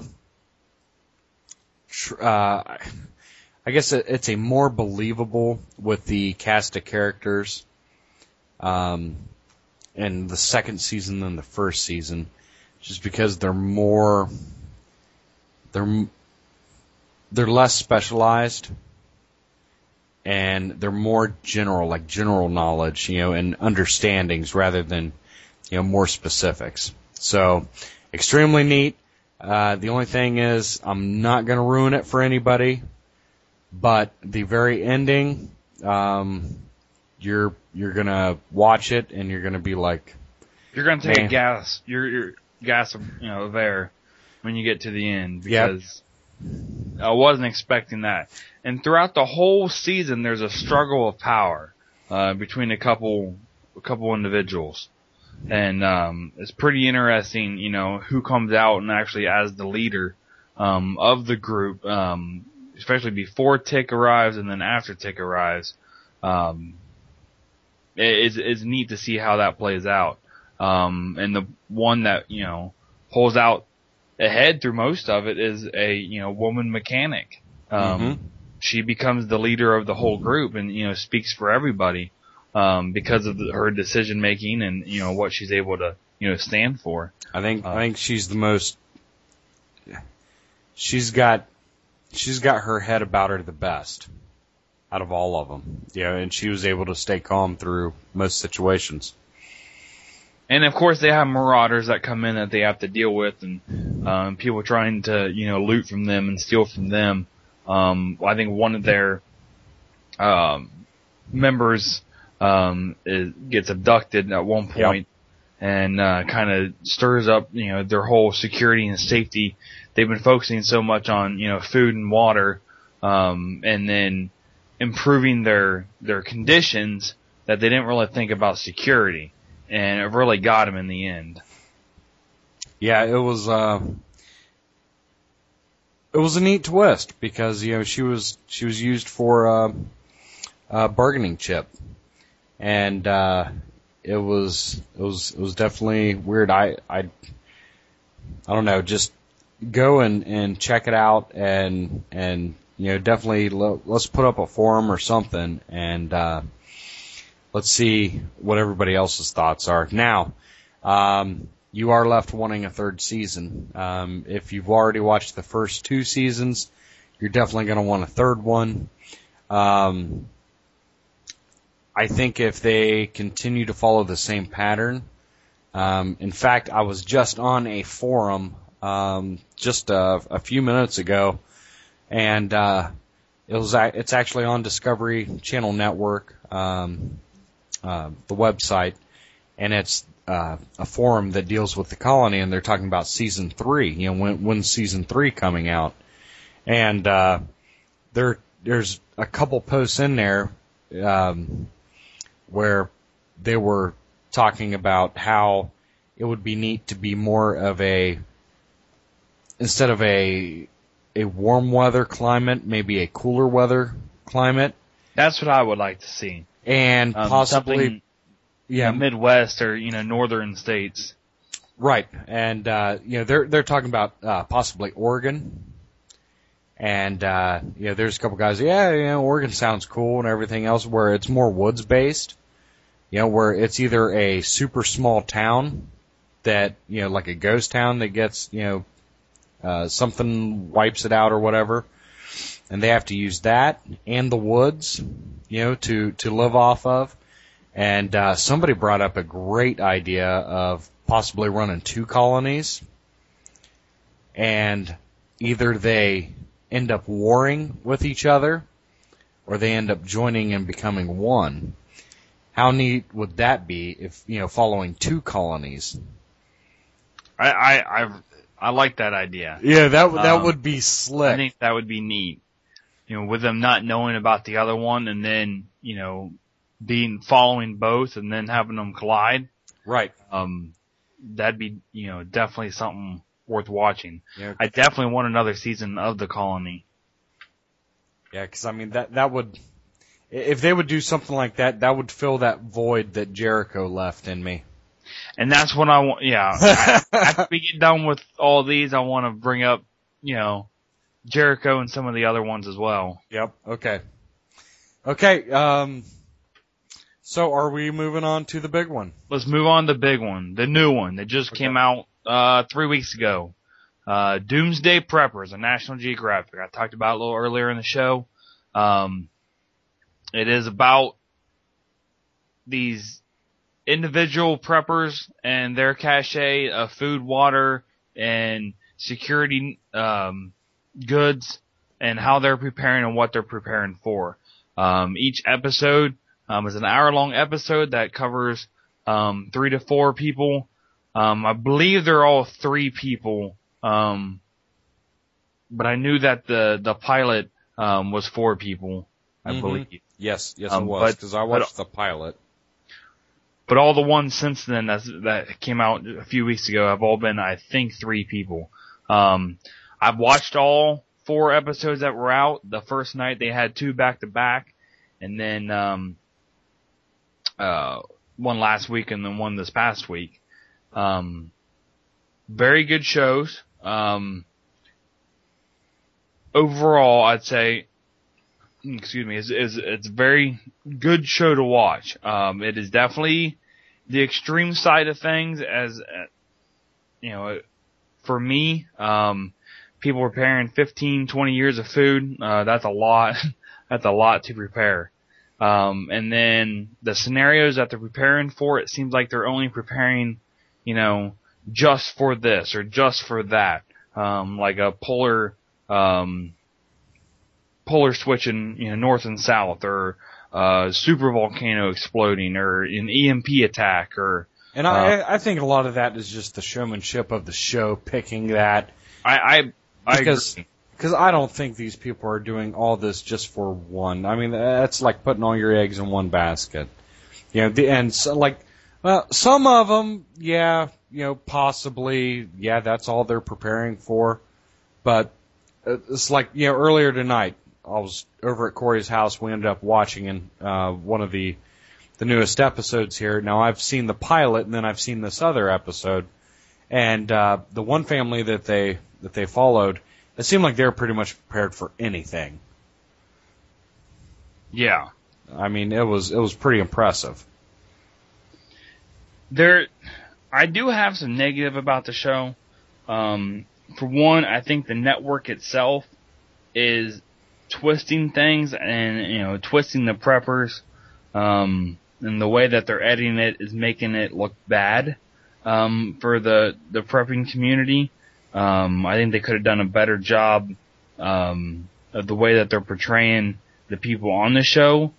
At the same time, I think some of the people on the show are just on it for their 15 minutes of fame. Um, particularly the uh, single party girl from Houston, Texas, uh, preparing for a, uh, well, I think it was a uh, fuel shortage. Yep. Um, she just annoyed me from the beginning and uh, continued throughout her whole 15 minutes that she was on the show. Um, but then this last week um, was very good, very interesting. It uh, followed a guy that was a truck driver and how he was trying to prepare for on the road, um, what he was doing, and his whole thing was that he's a trucker, um, he's a retired cop, um, but he's a trucker and uh, you know loves what he does. He loves being a trucker and you know making sure the America keeps moving um, and going forward by supplying the needs, um, you know, to we that the stuff that we need to grocery stores. Um, and he's going to do that even through a disaster. He's going to, you know, try and do it the best he can. Um, I thought what he was doing was really good. And, uh, so I think the show's getting better overall.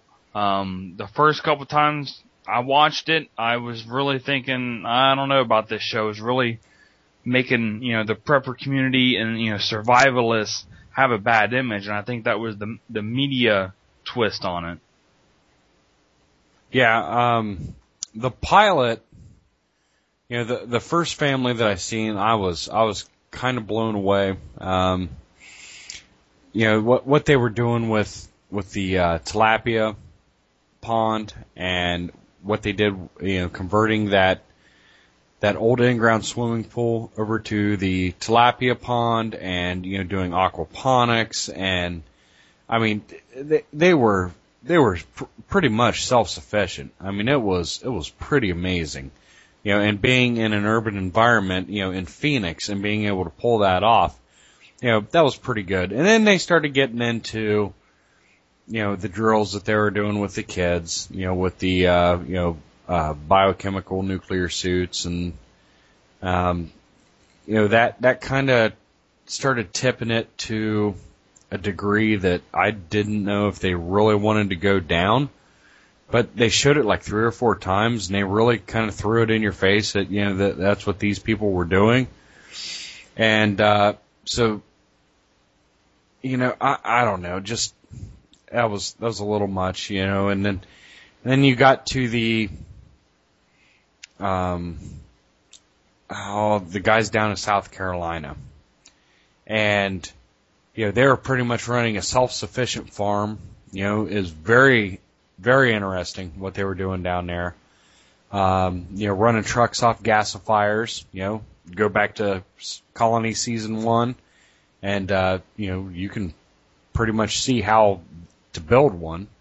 Um, and you know these guys, they're you know they had great ideas. You know the one guy he was he could pretty much do whatever you know whatever you uh, wanted to do. You know with this gasifier, and he was able to you know pull it up to this uh, to the station where it would end up converting it from running the truck to actually running the generator that powered the house, and I mean it was it was pretty good stuff, you know. And then they started going out and drilling, and you know if if we want to admit it or not, you know there's there's always that thought of security, and you know in a in a in a breakdown, you know what's going to happen, but how they were showing themselves and how they were being portrayed, um, it it didn't make them look very good on TV and I kind of had a problem with that. You know,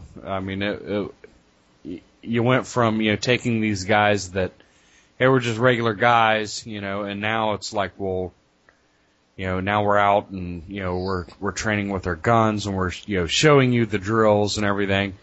And they would say, yeah, we you know we shoot at range, you know, and they kind of would have kept exactly what they were doing a little bit more quiet. I think it would have panned out better for him overall.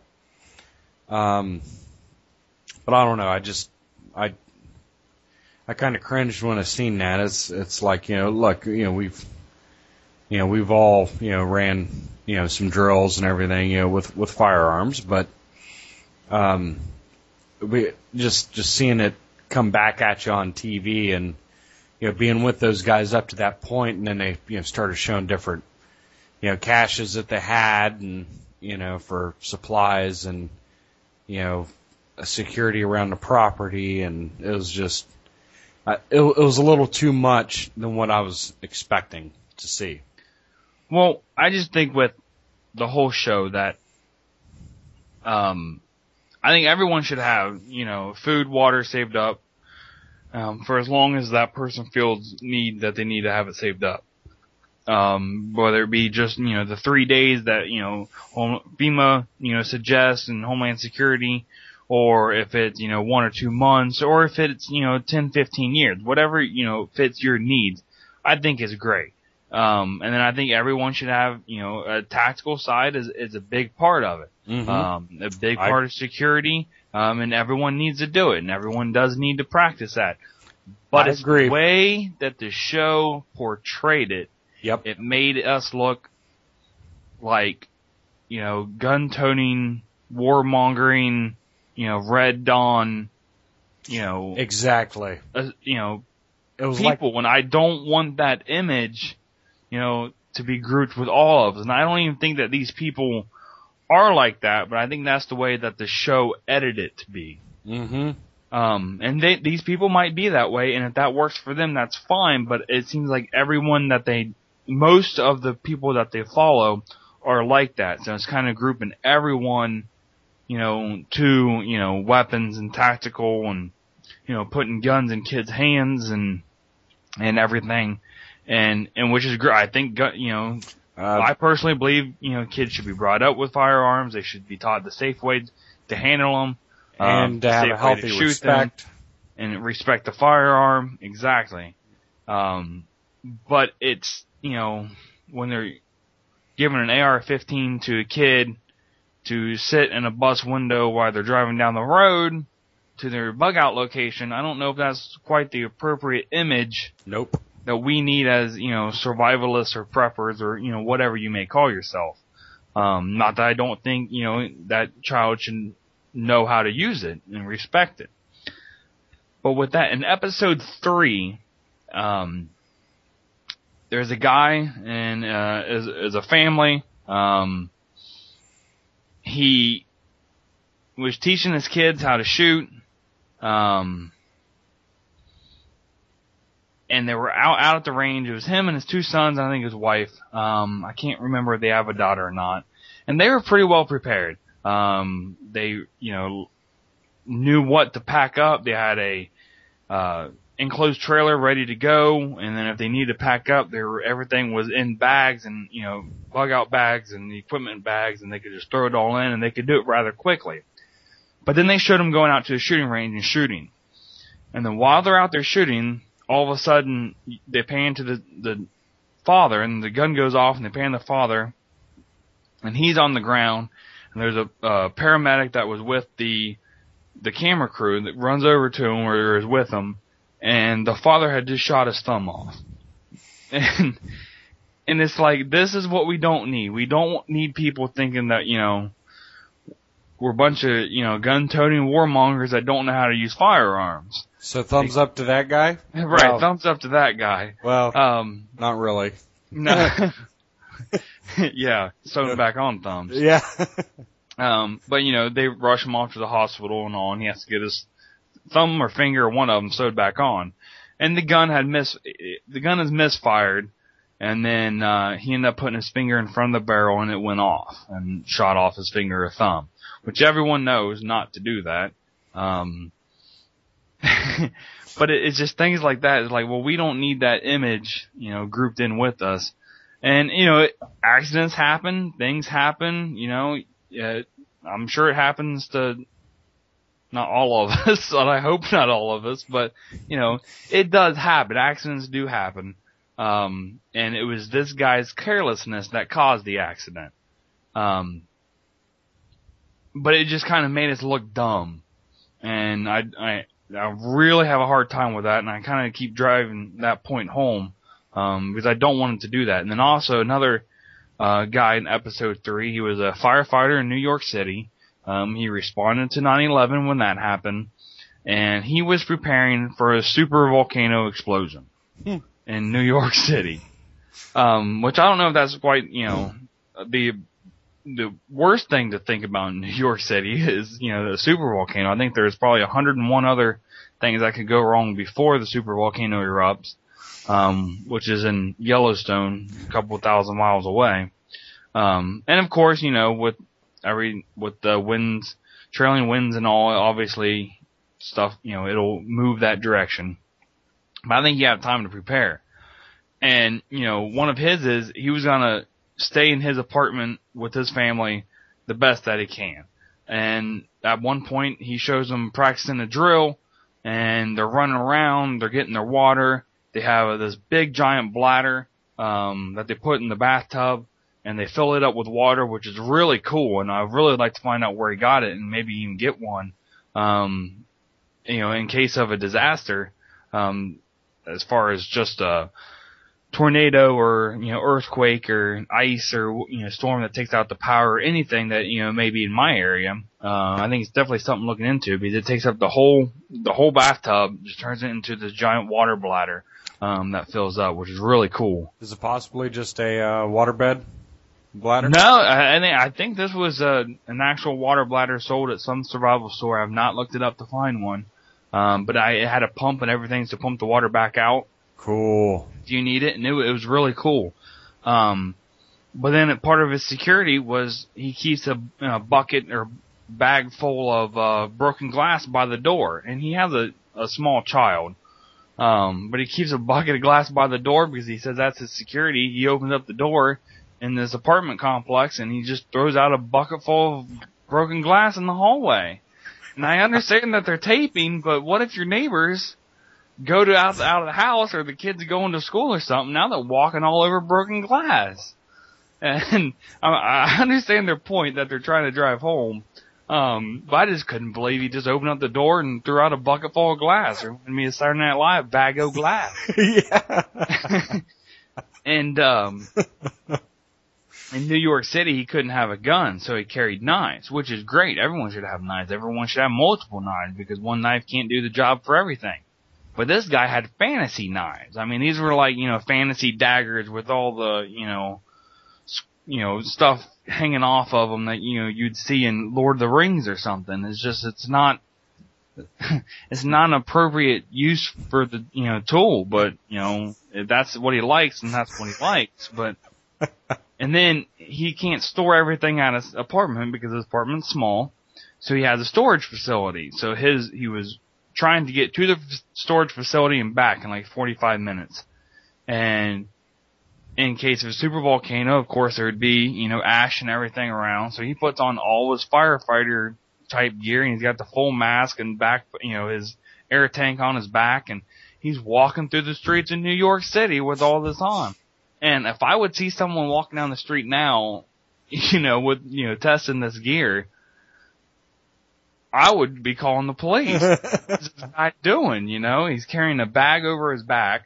Um, you know, who knows what's in it? And then, you know, he's got all this stuff on him and he makes it to his storage facility and back within enough time because his air tank can only have, you know, air for 45 minutes. Um, so he makes it. He cuts it close, but he does make it. Um, and I understand why he's doing that. I mean, it is a, you know, TV show and they're wanting to show his, you know, procedures. But, you know, overall, I think he could have, you know, maybe done, tried it without the mask and everything and still 45 minutes. 45 minutes of air is still 45 minutes of air. No matter how you slice it, you know, so if you make it there and back in 45 minutes, you know, the chances are you'll get it. But, um, I do like the fact that he had procedures in place and he is trying them. Um, I just thought it was, you know, kind of strange to actually do it. And then episode four, this last one, there was a lady that was scared of a pandemic. And she had everyone over at her house, all of her family over at her house. Um, and she puts together these pandemic kits and it has everything from, uh, pan, you know, suits to masks to goggles and, um, everything you need, you know, to protect yourself, hand sanitizer and, in these buckets. And he, she makes them and gives them to all of her neighbors that she thinks, you know, may need them. Which is very nice of her. She does it free of charge, you know, as as the TV show portrays that she does. She doesn't charge anything. She just makes them up and gives them to her neighbors. But then she tests it, you know, at her house. She has all of her friends and family over. Her father's like 90 years old. Um, I don't know how old he is, but he's old. You know, he's walking with a cane. And, you know, she's like drilling into his head that, you know, he's gonna die if he doesn't get this suit on in three minutes. And the poor guy is struggling to try and get this on, and she's like, well, sorry, you're dead now because you didn't get it on in time. And she's yelling at the kids, you, know, you gotta get this on, you gotta get this on. And then they finally all get them on, and then they have to get up and go outside. And, you know, the, the father's like, you know, struggling to get it on, now he's struggling to get up and get out the door, and she's just drilling it into everyone in the family's head that, you know, you gotta get outside. And then once you're outside, now you're contaminated. So before you go in, you gotta take everything off in a certain order and use hand sanitizer before you're allowed back in the house. And then they go back in the house and they're getting ready to eat dinner. And, uh, they hear a knock at the door. And knock on the door is her daughter-in-law with, you know, her grandbaby. And it's a, like, a young newborn baby. And she opens the door and the daughter goes to walk in. She's like, nope, you're, you're, you're contaminated. You gotta sit and, so she's like, hold on one second. So she shuts the door on her daughter-in-law and baby um, because they were late, and tapes off one whole room of her house and completely seals it off. Puts on, you know, she's got all of her gear on. She opens up the sliding glass door, lets them in to the con- area that's you know contained, and then she goes back out, takes her stuff off, uses hand sanitizer, cleans up, and then they all sit at the dinner table and eat while the daughter-in-law and baby are stuck in the other room watching and don't get no food because they were late. Wow. Yeah. And it's like, really? That's going a little overboard. You got three minutes, Korey. Three minutes.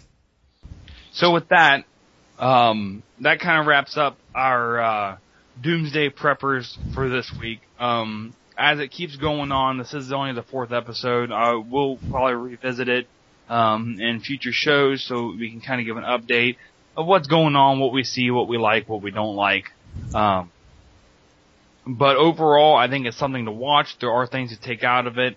I do like how everyone, you know, practices their plans, and I encourage everyone to practice their plans um, as often as they can and reassess their equipment and situation as well. What do you think, Matt? Oh, not a whole lot. That's for sure. um, did you have anything else um, that you I want to bring do. up for Jericho, like real quick to touch Real- on? Yeah, real quick. Uh, this show was about TV survival shows, and I don't want to get that confused with uh, shows like Jericho series, like Jericho. Um, this is more, you know, how to do it, um, like your Man versus Wild, Dual Survival, um, Doomsday Preppers. You know, where actually people are out in the you know in the field, and this is what they're doing, and this is you know what they're you know planning for. And then you have TV series um, like Jericho. Jericho was a great episode or a great TV show. Um, I really hate that they canceled it. Um, it was about a nuclear um, attack that went on, and it was this town of Jericho in Kansas that was you know trying to survive with it, and um, within their own you know, community and their outreaching communities, and they have you know stress with the government, um, and they have some people in their uh, groups that are kind of got some unique backgrounds. Um, if you haven't seen it, you can check it out on Netflix on streaming. Um, when they canceled after the first season, I was one of the ones that uh, wrote the producers and said nuts and uh, get them back. And we got them back on for a second season, but it did not last long. And they really left us hanging at the end. Um, if anybody is out there listening to us watch Jericho, um, we need to rally around and get them either to bring it back, um, another, you know, uh, station pick it up, or uh, there was talks of a movie um, to be made to finish it. Uh, they did, I believe, continue it in a comic book form. Um, I would much rather watch it on you know, screen than read about it. Um, for that's just me, but uh, we'll probably do another show maybe in the future. Um, about you know TV series and movies, um, kind of combine them together. I like Jericho, and there was a show Jeremiah, um, which was excellent. Netflix had that streaming live, but had took it off. Um, you can now get DVD of season one, but season two is not available. Um, so that kind of definitely leaves you hanging. Um, there was a um, There's the English- British one, Survivors. Which is really good. It's only six episodes. Um, uh, it's definitely worth watching. And then uh, we'll get into some other uh, movies another time, like uh, a British movie, Threads, um, which is very dark. Um, and I really need to rewatch it, but it was it's dark and disturbing. That Um, was what, 1983, 84 at the latest, maybe, yeah. when Threads came out? And then there was the American version, which is um, The day after. the day after, um, which was really good. So we'll we'll touch base on those another time. But Yeah, sounds good, buddy. well, I want to thank all of our listeners um, and keep checking back on the uh, website www.survivaltech.webs.com.